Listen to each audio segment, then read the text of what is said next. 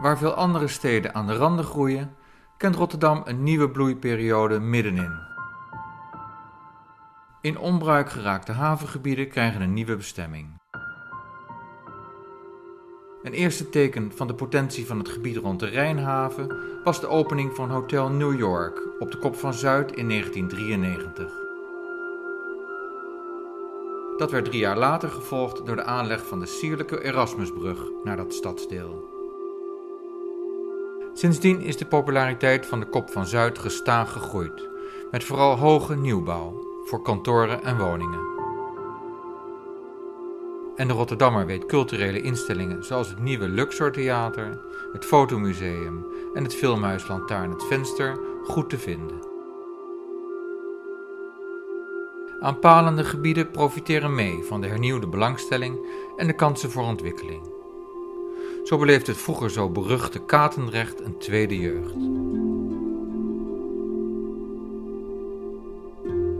De ogen zijn nu gericht op de Rijnhaven, een vijfhoekige plas water van zo'n 42 Feyenoordvelden groot. De Rijnhaven vormt de zuidgrens van het Schiereiland, dat de kop van Zuid feitelijk is. Water is leven, dus werken, wonen en ontspannen aan het water trekt geheid veel publiek. Zo ook het programma van donderdagmiddag 13 juni 2019 in Rotterdam, waarin zowat elke groep die iets wil zeggen over de aanstaande ontwikkeling het kan zeggen. Architecten, ambtenaren, projectontwikkelaars, stedenbouwkundigen, kunstenaars en Rotterdammers, of ze nu nog in de stad wonen of onder de rook van Rotterdam, ze komen allemaal aan het woord.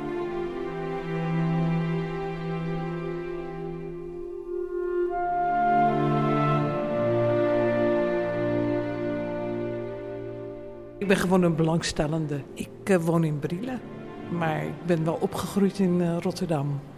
Dus ik voel me altijd nog wel een Rotterdammer in plaats van een uh, Brielenaar. Dus het gaat u aan het hart wat hier gebeurt? Zeker, ja. En er is natuurlijk enorm veel gebeurd in Rotterdam. Sinds ik ben er opgegroeid. En toen was het een armoedige stad waar je eigenlijk niet trots op was om er te wonen. En nu is het ineens enorm in trek natuurlijk en er gebeurt ook veel. En ik vind dit ook heel bijzonder. Ik zie dat het toch wel een hele prestigieuze presentatie gaat worden. En zou u terug willen naar Rotterdam? Nee, nee, nee. Want wat heeft Brielen voor op Rotterdam? Nee, niet zozeer Brielen, maar ik ben toch wel langzamerhand... Ik hou erg van de natuur en ik vind de stad toch wel erg stenig. En ook hier heeft Riek Bakken natuurlijk het ontwerp gemaakt hier. En, en nou, aanvankelijk helemaal zonder bomen. En ik, ik vind dat je veel te ver van de natuur uh, zit in een stad. Maar ik vind het wel leuk om er af en toe naartoe te gaan. En ik ben wel betrokken bij de stad. Terwijl de ruimte aan de Wilhelmina-kade nog galmt van de leegte, weet Lisbeth Speelman al een thema van de dag aan te wijzen. De stenigheid van de stad en het gebrek aan groen. Het programma begint met een boottochtje over de Rijnhaven. Moment neem ik jullie eventjes mee aan boord van de tenderboot. En uh, we gaan dus eventjes met een heel leuk klein scheepje op pad. Dit is een onderdeel van de SS Rotterdam. En een van de schepen die natuurlijk hier vanaf de Holland-Amerika-lijn lang, lang geleden vertrok. Dus uh, volg mij, dan gaan we daarin. Wij gaan uh, een kort vaartochtje maken waarbij we dus echt mooi vanaf het water eigenlijk alle kanten van, uh, van de Rijnhaven kunnen bekijken. Rijnhaven is natuurlijk eigenlijk een van de eerste havens hier op Zuid die daadwerkelijk ook voor de overslag van goederen op het water was. De aankoop van uh, onder andere de stadsgraanzuigers maakte het dus mogelijk dat de overslag van goederen kon plaatsvinden zonder dat het aan de kade aangelegd hoefde te worden. Dus je ziet ook een groot verschil met het waterbekken hier en bijvoorbeeld aan de andere kant in de rest van de entrepothavens. En die zijn dan ook meer insteekhavens met echt de kanten die dus benut werden. Dit is een veel groter uh, wateroppervlak.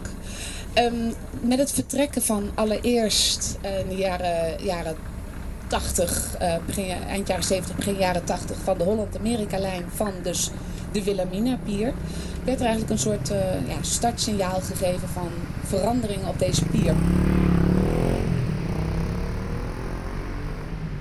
Dit is de Phoenix 1 ontwerp van Nij Architecten. En het is dus een nieuwbouw dat bovenop het oudbouw is geplaatst. De onderbouw is de Phoenix 1. Dat was eerst onderdeel van een lange loods, de San Francisco loods. Maar met verschillende verwoestingen, waaronder dus ook de verwoesting van de haven van Rotterdam door de Duitse troepen. En de laatste jaren van, uh, van de bezetting heeft dus uh, grote destructie teweeggebracht aan de kades en aan het gebouw. Maar ook een brand die later uitbrak, heeft eigenlijk gezorgd dat de twee loodsen die ontstonden uit die ene lange loods de naam Phoenix konden dragen. Als je twee keer uit je as herreist, dan verdien je een dergelijke titel. We gaan hier nu net onder uh, de Rijnhavenbrug door. Die een hele klinkende naam heeft gekregen. Dat uh, refereert aan de functies die hier in de jaren 20, 30 ontstonden in Katendrecht. Namelijk eigenlijk het vertier van de zeelieden. En uh, dus het heeft enkele vrij klinkende bijnamen die refereren aan, uh, aan de oude rosse buurt die hier waren. De hoerenloper en het vluggertje. Dit is uh, Phoenix 2. Een plek die op een andere manier zal terugkeren. Ehm, want er zijn plannen om hier, verregaande plannen, om hier dus het Landverhuizersmuseum te gaan maken.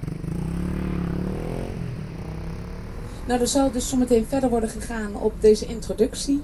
Met zeg maar, de plannen die gaan komen en meer details daar ook over. En uh, ik wens jullie daar uh, ontzettend veel plezier mee. En nog een hele fijne middag. En voordat de sprekers dan echt gaan spreken, spreek ik kort met Pieter Kuster van OMI, een van de organisatoren van de bijeenkomst. OMI staat voor Office for Metropolitan Information en organiseert onder meer debatten over stedenbouw en architectuur. We hebben uh, een aantal architecten uitgenodigd, uh, kunstenaar, een uh, directeur, artistiek directeur van Theater Walhalla. En wat is dan de bedoeling van vanmiddag? dat we naar elkaar gaan luisteren, dat we gaan praten. En wat is een mooie opbrengst voor jou? Wat wij wel spannend vinden is eigenlijk wat gaan al die nieuwe projecten nou betekenen voor de toekomst, de volgende stap van het gebied. Is, is dit een volgende stap in het uh, verwijderen van de waterscheiding, zeg maar, tussen twee delen Rotterdam? Ja, ik denk het wel. Want uh, ik, kan me nog herinneren dat er al jaren geleden een debat werd gehouden. Is het nu de, de kop van Zuid of de kont van Noord? En uh, dat was wel een terechte opmerking. Want het, je merkt ook al hoe ik praat. Iedereen praat elke keer vanuit Noord. Alsof er een stap bij komt richting Zuid. Terwijl Zuid, uh, ja, volgens mij is het wel de vijfde stad van Nederland genoemd qua uh, bevolkingsaantal. Dus ook wel vreemd dat je niet vanuit de andere kant redeneert. En ik denk in de volgende stap is dat heel erg te vragen. Dan gaat het niet eens meer alleen over weer de Minapier, maar bijna voor Rotterdam. Nou, welkom allemaal terug bij uh, Bruno Hotel. Jullie hebben allemaal een lekkere boottocht erop zitten. En we gaan bij dit deel inzoomen, dus op dit gebied. Dat doen we met Robert Winkel, architect van de Phoenix Loft uh, op Katendrecht. Rachel van Om van Theater Walhalla. met Ruud Reutelingsberger, kunstenaar. En Joke Vos, zij is de architect van B-House. Dat ligt ook op Katendrecht en dat gaat gebouwd worden met een heel duur appartement uh, van vele miljoenen. Um, dus met jullie vier gaan we inzoomen op uh, Rijnhaven. En dan straks gaan jullie allemaal mee naar uh, het postgebouw aan de Kossingel. Allemaal knikken? Oké. En dan gaan we daar verder praten over de stadsas, de Noord-Zuidlijn van het Centraal Station naar Hart van Zuid. En ook de rol die deze Rijnhaven daarbij kan uh, betekenen. Um, even, en dan Peter Spakman zit hier in het hoekje. Uh, aan de overkant is uh, in de Rotterdam, houdt hij kantoor. En als stedenbouwkundige gaat hij over de toekomst van de Rijnhaven. En de plannen zijn om die deels te dempen. Om daar woningen te bouwen. Een mooi stadspark wellicht. En een stadstrand. Maar daar horen we hem straks meer over. Even nog een kleine korte schets, want in 25 jaar is er best wel wat veranderd. En ik heb even de, het aantal bewoners opgezocht in de afgelopen tijd van dat gebied, van de Willem en de Pier. In 96 telt het vier bewoners. Tien jaar later, in 2009, 1122 en nu in 2019 2746 inwoners. Uh, Katendrecht, ja, uh, Rachel ver, verwees er al even naar. Een roemruchte geschiedenis van Hoerenbuurt, Chinese buurt, achterstandswijk. En eh, het pionieren waar eh, Rachel mee ook eh, onderdeel van is, dat begon ruim tien jaar geleden met het opknappen van het Dailyplein. Theater Walhalla, Verhalenhuis, Belvedere, het stoomschip SS Rotterdam keerde terug naar de Kaap. En in 2012 kwam de Rijnhavenbrug, ook wel bekend onder Rotterdammers als de Hoerenlopert. Ja, en nu, ik kan ze bijna niet tellen, de nieuwbouwprojecten. Eerst maar even een rondje. Robert Winkel, de architect van de Phoenix Loft. Je eerste herinnering aan de Erasmusbrug. Kan jij je nog herinneren toen je er voor het eerst overheen ging? dat, toen waaide het heel hard, weet ik nog wel. En toen bewoog hij eh, flink. Toen ben ik met mijn moeder gaan kijken. En eh, ik kan me nog herinneren dat de constructeur, eh, krijgsman, die er was, die liep eh, met zijn hand in zijn hoofd liep hij op en neer over die brug. Dat is een heel bizar moment, maar dat kan me nog heel goed herinneren. Ja. Ja, de paniek, hè? maar dat is Ja. opgelost, dat Ja, probleempje van minder de- wind, minder wind. Ja. Dat, En eh, Rachel, Ik weet niet eens hoeveel kinderen ik heb. eh. Ah. Nee, dat weet ik echt niet meer. dan even de andere kant. Eh, Joke Vos, architect van B-House. Kan jij je nog de eerste keer over de Erasmusbrug herinneren? Nou, echt de eerste keer niet. Maar ik weet wel dat ik het, eh, toen ik het ontwerp zag, het, eh, dacht van wat is dit? Hè? Het is een soort doorgezakte brug en hij, heeft, eh, hij moet weer eh, gesteund worden, anders, eh, anders redt het niet eens. Een beetje op zijn knieën. Maar toen, eh, ik weet ook nog wel dat, eh, eh, dat toen ik er voor het eerst een keer bij eh, s s'avonds overheen ging, in een beetje regenachtig weer, toen reed je door een kathedraal van licht. En dat was heel erg bijzonder. En dan Ruud. Ik zag hem aankomen varen, dat kan ik me nog herinneren. Dat was eigenlijk het mooiste moment. Ja, Zo'n bizar ding wat daar dan over dat water aankomt varen. En dat we met z'n allen langs de kant zaten. En we vierden een brug die aankwam varen. Heel bizar eigenlijk. Mooi, ja. Als eerste spreker krijgt Robert Winkel het woord. Hij is de architect van de Phoenix Lofts.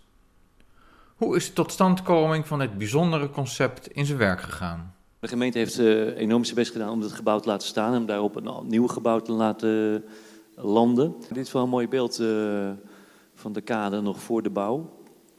En het grappige is, dit gedeelte is het 1954, terwijl de loods meer naar de straatkant in 1922 is. Het grappige is dat beton in die tijd, eh, werd in 1914 werd- of 1922 werd afgestukt, wat heel grove beton was. Maar beton in 1955 werd bruut gebruikt, dus, dus kaal beton. Dat kan je ook nu nog zien. Dat, en dat was, dat was strakker, dat werd, werd verdichte beton. En, ehm, en er reed de trein doorheen door het bestaande gebouw en er stonden kranen op. Ja, en we hebben daar een gebouw opgezet eh, met de firma Heijmans, zoals je kan zien. Eh, met heel veel moeite, want het is, het is echt wel een, geen sinecure geweest. Een stalen tafel gaat door het bestaande gebouw. En die stalen tafel weegt anderhalf miljoen kilo staal. Dat is de helft van de Eiffeltoren, dan wel de bovenkant van de Eiffeltoren. Ehm, en daarop zit het eh, gebouw met die eh, hekjes. Dat zijn 212 loftappartementen waar mensen allemaal zelf een huis kunnen inrichten. We hebben 50 mensen geholpen eh, om dat te doen. En sommigen hebben zelfs een, een vide, hebben een gat in hun vloer. Ehm, maar dit is, dit, is echt een, eh, dit is echt een hoogstandje geweest. Ze hebben al een prijs gewonnen in Cannes bij de MIPIN voor dit ding. Want het is, het is heel bijzonder. Dit gebeurt niet elke... Uh, er gebeurt heel weinig dit. Ja, in, in de Funda staat die, hè, de, de Funda staat die, stonden ze te koop als galerijflat. Uh, ja. ja, een beetje duur galerijflat geworden. De prijzen zijn er ook naar, toch? Ja, nou, we zijn begonnen met redelijk lage bedragen. Hè. Je kan bijna niet voorstellen, maar vier jaar geleden zijn we begonnen met 2500 euro per vierkante meter. Dus een appartement van 40 vierkante meter kostte een ton. Maar de prijzen zijn nu gestegen tot bijna 6000 euro per vierkante meter. Dat is echt bizar. Maar het is een galerijflat. Je, je loopt uh, over een galerij naar je woning toe. Ik vind dat altijd een van de leukste en meest uh, ondergewaardeerde vormen van, uh, van wonen. Want op een galerij kan je elkaar zien, kan je elkaar spreken. En we hebben alle mensen zo'n beetje gezien die er gaan wonen. En dat zijn allemaal uh, grappige mensen met allemaal dezelfde mindset. Dus dat wordt een leuke community. De eerste lagen zijn voor de verhuur. En daarboven is het uh, verkoop. Er zitten een paar penthouses op en die hebben echt een waanzinnig uitzicht. En nu de Phoenix Lofts klaar zijn, start de bouw van een ander complex, elders aan de kade. Joke Vos van B-House. Dat wordt een uh, appartementencomplex met hele dure appartementen. Gaat uh, dit jaar ook echt de bouw beginnen van B-House? Uh, dat, dat is wel de bedoeling. Maar ik ben al 21 jaar bij het project betrokken. In 1998 ben ik begonnen met een uh, massastudie. En de vraag aan mij was om te kijken of je, of je daar een bijzonder stukje stad zou kunnen maken, een nieuw stukje stad. En dat was vlak voordat China toegelaten werd tot de Wereldhandelsorganisatie. En een paar Rotterdamse zakenlui, was, vooral de voorzitter was erg, we hadden een vooruitziende blik. En die zei van dit is het moment om te laten zien dat Chinezen meer kunnen dan al die Chinatowns. Dus wij gaan hier een heel nieuw complex maken. En daar uh, zorgen we dat er economische dragers zijn. Dus dat zijn uh, winkels, dat is een hotel en uh, restaurants. En het moet ook 24-7 leven. We moeten een nieuw stukje stad maken, dus er moeten mensen zijn. Dat, dat doet ook het hotel en dat doen ook appartementen. Dus het is veel groter dan alleen maar een appartementengebouw. Maar het is dus nog steeds hetzelfde programma. Alleen Frame heeft een wat ander beeld over waar je wat zou moeten plaatsen. Dus dat is wat verschoven. En Frame is de vastgoed ontwikkelaar, belegger die het heeft overgenomen. Vreemd vastgoed, ja. Het uh, bijzondere daarvan is ook dat ze niet alleen uh, ontwikkelen, maar dat ze ook een groot deel in eigen beheer nemen. En daardoor was hun betrokkenheid van het plan. Het was, moet ik zeggen, het was voor mij ontzettend fijn. Want je denkt, het gaat helemaal niet door. En vervolgens heb ik opeens een opdrachtgever met nog veel meer ambitie dan het oorspronkelijke plan had. Toen de tijd uh, hebben we op een gegeven moment dus ook een ontwerp gemaakt. Hè. Er was al een uh, bouwvergunning uh, toen het stil kwam liggen. En toen, ehm, toen we die opdracht kregen, dachten we van hoe gaan we dan dat in de architectuur vertalen. En wat we ehm, gedaan hebben, is uh, eigenlijk kijken, wat is beeldbepalend voor die Rotterdamse havengebouwen, dat zijn natuurlijk altijd de silo's. Dat hebben we als één thema genomen. En op de markt vond ik een klein boekje met de Chinese lattenwerken. En dat hebben we toen uh, op de gebouwen geprojecteerd en uitvergroot en gekeken wat dat voor effect gaf.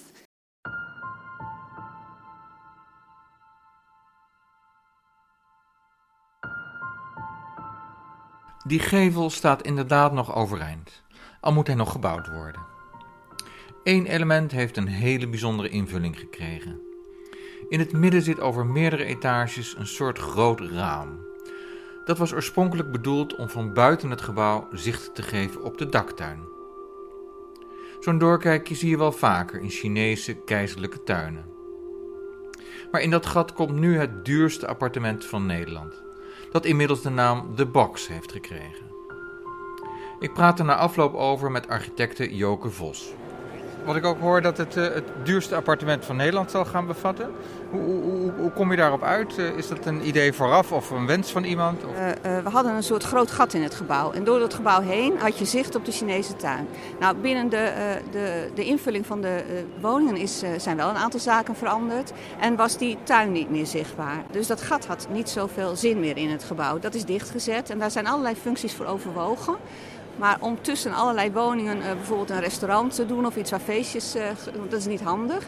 Dus uiteindelijk is daarvan gedacht, dan zetten we dat dicht. En ik heb zelf heel erg ervoor gevochten dat dat niet betekende dat we dat, het, uh, dat wat er naast zit gewoon hier doorgetrokken werd. Want dan was het één slep geworden ja, je zou kunnen zeggen dat het gebouw heeft een, soort rijkdom gekregen door die verbouwing die we steeds doen. Hè. noem ik maar even verbouwingen. Als je het niet weet is het ook goed. Maar als je het wel weet dan denk je, oh ja, dat is een, bijzonder uh, groot iets. Vroeger kon je nog heen kijken. Nu heeft die, uh, die grote villa die er eigenlijk ingeschoven wordt, die heeft een wintertuin over de volle maat van de uh, hoogte. Dus die heeft een 11 meter hoge zone naar de Rijnhaven. En ja, mijn hoop is dat ze dat straks uh, ook echt met groen invullen en dat dat dan uh, verlicht wordt. Zodat je dat gebouw zelf weer iets, uh, iets bijzonders heeft. En dat daar, ja, er komt dan een heel groot appartement in, maar dat is ongeschikt. Als, als, het was er nooit gekomen als we het gebouw vanuit nul weer gemaakt hadden. Het is een soort cadeautje zou je kunnen zeggen. Het is, ja. Behalve die wintertuin zijn er nog meer bijzonderheden aan het appartement? Ja, feitelijk uh, kunnen die mensen zelf maken wat ze willen. En in dit segment gebeurt het ook. Dus er is een voorbeeldplattegrond gemaakt. De, de, de verdiepingshoogtes kunnen anders zijn dan wat ernaast zit. En dat, uh, dat gebeurt ook. Er kan een, uh, er kan, ze kunnen een eigen zwembad hebben. Ja, het, het is... Het is, het is aan heel... de koper? Ja, maar het is, een, ja, het is aan de koper. In dit segment ja. is het gewoon altijd aan de koper. Ja, ja, ja. En het prijskaartje wat eraan gaat hangen? Bandbreedte? Ze staat op de site geloof ik 10 tot 15 miljoen. Ja, zou ik zeggen, het is een soort uh, kers op de taart. Het is natuurlijk het hele gebied gaat over andere zaken. Ja. Dus er zijn, ja. we hebben 88 luxe appartementen, we hebben 22 huurappartementen. We hebben op, uh, op het hele maaiveld hebben we restaurants en winkels over twee verdiepingen. We krijgen terrassen aan de kade van die restaurants. We krijgen bijzondere chique winkels die je in Rotterdam eigenlijk nog niet hebt. Ja. Je bent er nu 21 jaar mee bezig. je maakt je de 25 jaar nog vol, denk je? Het moment dat de eerste sleutel wordt uitgereikt? Ja, dat is wel mijn intentie. Dat ga ik echt gewoon doen. Ik ga niet meer afhaken nu. Nee, nee. nee ik heb er zo lang voor gewerkt. Dat moet gewoon, uh, ja, ik wil het uh, afzien. Ja. Okay, okay. ja. Nou, ik wens je veel succes. Dankjewel. Ja, dankjewel. Graag gedaan. Evenals Phoenix vaart dus ook de B-house mee op de trend dat bewoners een grote stem hebben in de indeling van hun nieuwe huis. Als je er tenminste het geld voor hebt. Bouw je eigen huis binnen een bestaande structuur. Maar terug naar de zaal, waar Marion Keten de volgende spreker introduceert. Rachel van Olm, uh, je bent uh, van origine tv-maker. Je runt samen met uh, je partner professioneel en privé. Theater Walhalla, kantine Walhalla, restaurant en nu ook een theaterwerkplaats. Uh, maar jullie zijn een beetje naar Katendrecht getrokken in een tijd dat het helemaal niet goed ging uh, met Katendrecht. Um, hoe is dat zo gekomen dat jullie daar aan de slag nou, gingen? Ik ben niet getrokken, want het theater is gewoon uh, uit ons eigen noodzaak. Dus er is niks boven de landkaart gehangen en dan moet daar dat komen. We hadden gewoon zelf dat initiatief. En Rob Bares, Ooit vroeg hij aan mij, wat wil je nou later worden? Toen zei ik, nou later word ik theaterdirecteur. En toen zei hij, dat moet je niet later doen, dat moet je nu doen. Kom met me mee naar Katendrecht. Toen gingen we naar Katendrecht en ik stond toen op de Silostraat. En toen dacht ik, ja, dit is geweldig, dit is geniaal. Dat is echt helemaal niks, het is grijs-grauw. Hier hebben we wel wat toe te voegen. Toen kwamen we op Delyplein en toen zei de wethouder, ik geloof Hamid Karakus toen, probeer het dan hier. En toen hebben we een avond georganiseerd met eh, ambtenaren, wethouders, maar ook mensen uit het culturele veld, zeg maar. Dus Loes Luca, Het Groot Niet te Vermijden, eh, Frederik Spicht, Jules Deelder, iedereen zat er een beetje bij. We hebben een etentje georganiseerd en toen hebben we ons plan verteld en daar kregen we behoorlijk de handen mee op elkaar. En ik kan me herinneren dat Free op een gegeven moment op de tafel stond en tegen de wethouder schreeuwde: Durf dan toch godverdomme een keer gewoon, doe het gewoon. En daar hebben ze wel naar geluisterd. Vroeger was Katendrecht afvoerputje van de stad. Daar hebben ze heel veel sociale vernieuwing op neergelegd. En dat is nooit gelukt totdat er kunst en cultuur kwam.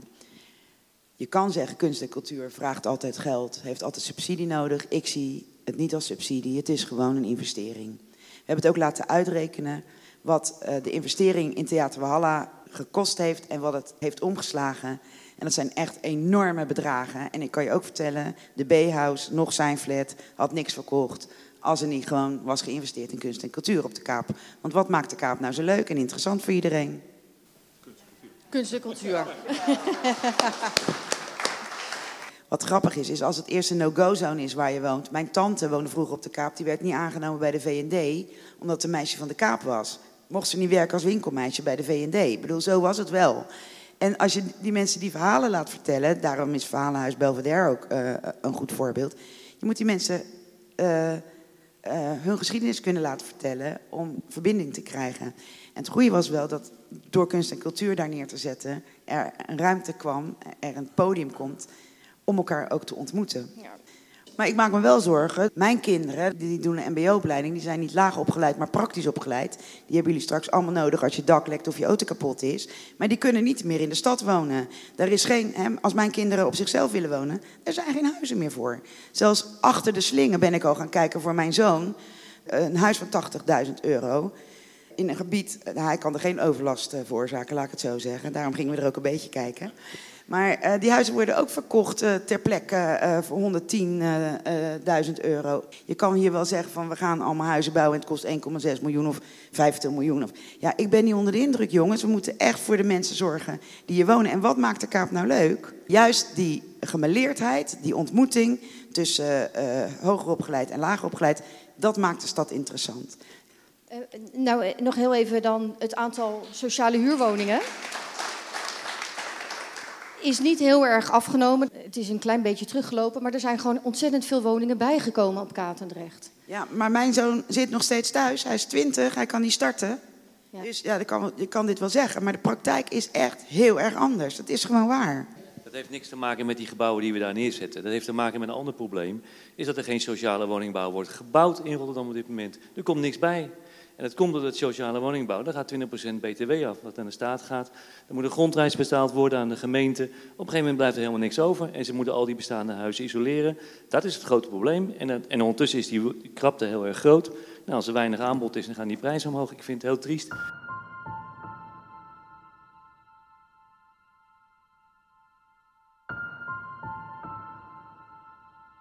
We gaan het zo nog even dan over uh, jullie kinderen hebben en waar die straks kunnen wonen. Want toch nog even eerst naar Ruud uh, Reutelingsberger. Want uh, jij, jij hebt een wandelsymposium georganiseerd net op een ander stukje hè, van de Postumalaan. Eigenlijk een onbekende, onbeminde straat. Ja, klopt. Welke is dat eigenlijk, die Postumalaan? Ja. Waar loopt die? Wie kent de Postumalaan? Dat zo begon de vraag. Als je dat aan een Rotterdammer vraagt, dan weten heel weinig mensen waar de Postumalaan is. Toch? Nou, ik denk 9 op de 10 mensen hebben... Ja, hier, één mevrouw steekt de vinger omhoog. Nou, de Postumalaan ligt dus aan de Rijnhaven.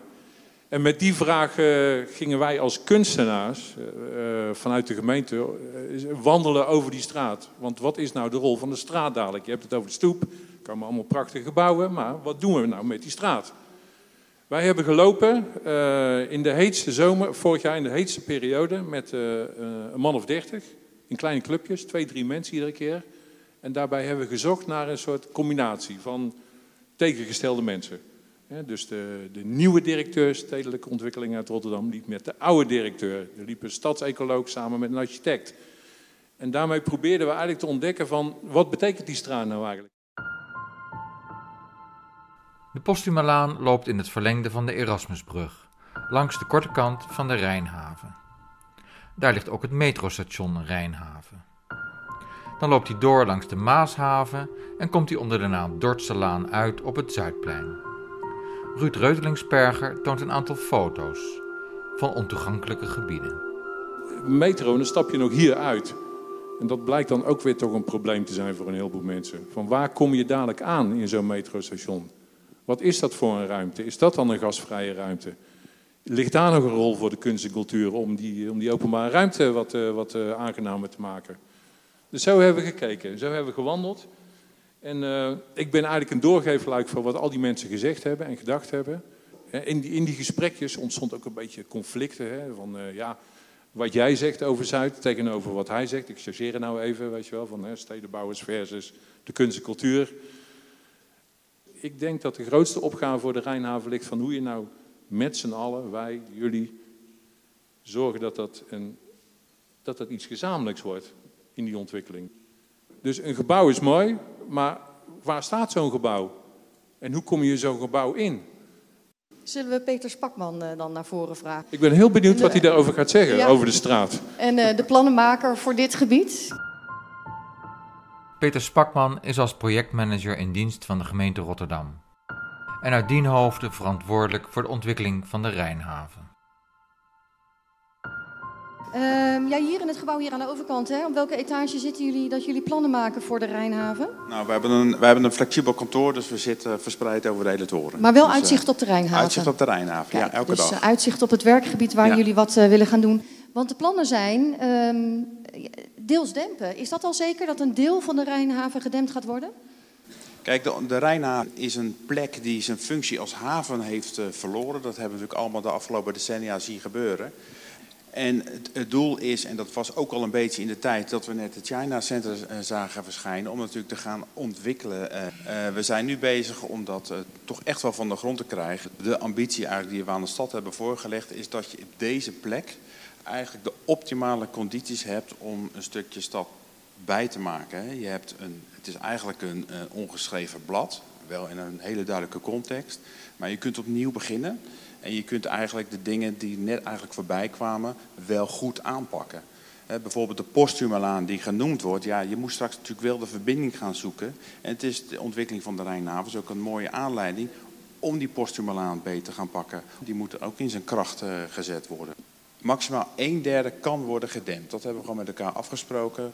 Om te kunnen bouwen en om een stuk park te kunnen maken. Wat kan deze plek hebben om hier te kunnen bouwen? Juist omdat het ook op de, ja, eigenlijk in de optimale omstandigheden ligt. Het ligt aan het OV, twee meter stations tot je beschikking om het gebied te, te ontsluiten. Aan het water, dus je kunt uh, richting adaptatie, hittestress, et cetera, uh, natuur inclusief en zo kun je heel veel doen. Je kunt een goed stedelijke mix maken. Je kunt alle woningcategorieën bedienen. Uh, dus je hebt ruimte en volume nodig. Je wilt misschien wel iets met kunst en cultuur. Hè, want we zitten natuurlijk in een omgeving van, van culturele functies en leisurefuncties.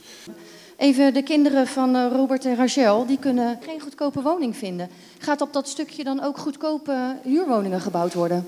Ja, we maken een mix met uh, ongeveer 20% sociale huurwoningen, 30% middeldure huurwoningen, 30% koopwoningen en 20% ruimte voor het topsegment. Dat is een sleutelverdeling die in de stad nu breed wordt toegepast. En die we ook hier als uitgangspunt hebben om gewoon 20% sociaal te bouwen. Nou, ik denk dat het goedkope deel nu al uitverkocht is. ik, hoor, ik hoor heel veel wilde plannen voor die Rijnhaven.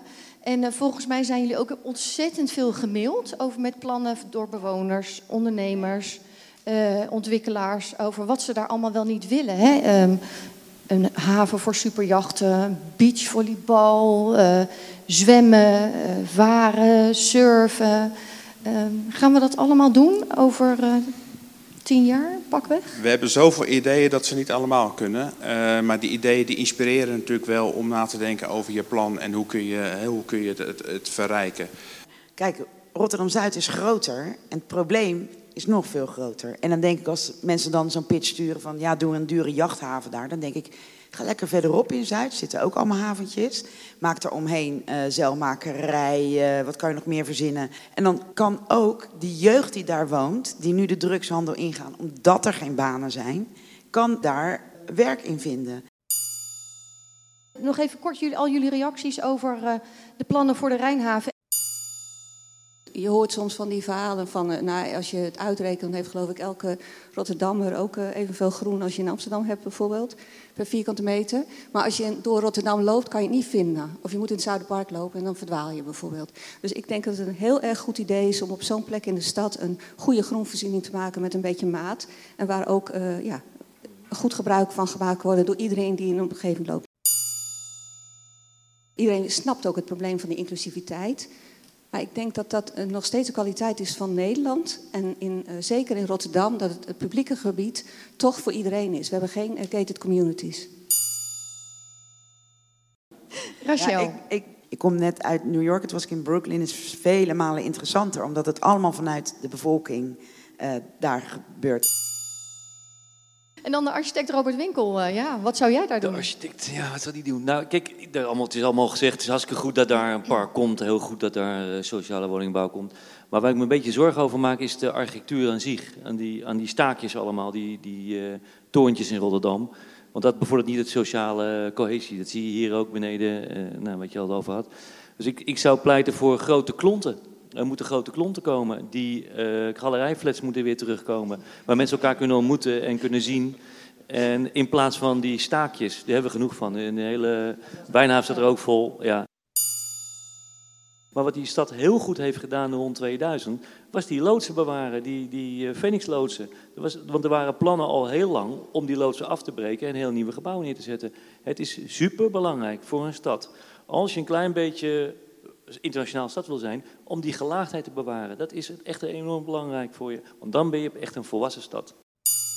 Aardig is nog in ons ambitiedocument hadden we het over 6 hectare park. Wij denken inmiddels het hele havenbekken definiëren we als parkgebied. Dus we hebben het gewoon over 18 hectare park eh, wat je dan hebt. En dat is een andere mindmap, het is een andere perceptie om te kijken naar wat kan deze plek eh, voor de stad doen. Over een jaar of vijf uh, gaan we toch echt wat dingen zien en uh, eerste palen en zo uh, zien. Ten slotte de reactie van Ruud Reutelingsperger. Die laat de woorden van de Rotterdamse spoken word artiest M voor zich spreken. Ze zeggen dat je langzaamaan verandert. Dat ik je beetje bij beetje aan het kwijtraken ben. En dat je over een tijdje niet meer van mij zult zijn. Damn. Ik merk en besef dat ik je langzaamaan verlies. Aan de gigantische groepen en het grote publiek. Misschien, misschien word je wel te mooi nu. En bezit je een schoonheid die iedereen snapt. Ik bedoel, je laat de wereld over je praten. In Japan en de Verenigde Staten. Daar ben je te vinden in blaadjes. Ze vinden je top 10, 010. Voor mij nummer 1. Stad aan de Maas overspoeld door toeristen nog niet. ooit wel. Ik zie ze. Op sommige dagen al meer van je genieten dan dat ik doe. Dus ik pak mijn momentjes. Op een verlaten terras op een uitgestorven maandagavond in de stad. Of als het regent, zie je me zitten in het Zuiderpark. En dan voel ik de pijn. Als ik denk aan de gedachte van ooit een toeristische trekpleister zijn. Alsjeblieft, laat het nooit zijn. Maar mocht het ooit zo ver komen, die dag dat je niet langer van mij bent, dan heb ik nog een wens. Geef me tien minuten voor mezelf op de Erasmusbrug. Tien minuten, daarna krijg je hem terug. Maar tot die tijd, alleen wij, verder niemand. Geen trams, geen auto's, geen voetgangers, geen fietsers, nee, helemaal niemand. Geen woorden, maar stilte. En zie hoe ik mezelf dansend laat vallen op het asfalt. Zie me mijn stad zijn. Zie mijn dromen slapen op de weg. Alsof dit het enige bed is wat ik ooit heb gekend. Zie me met pijn in het kloppend hart van Rotterdam. Vol liefde, afscheid nemend. Vanaf dan zal ik je delen. Voor altijd, mijn evenbeeld. Schone stad, ik adem je groeien. En nee, nooit zullen we stoppen met bouwen. Maar ik moet je loslaten. Want wat zou het egoïstisch zijn om je pracht en glorie alleen voor mezelf te houden. Alleen voor mezelf te houden.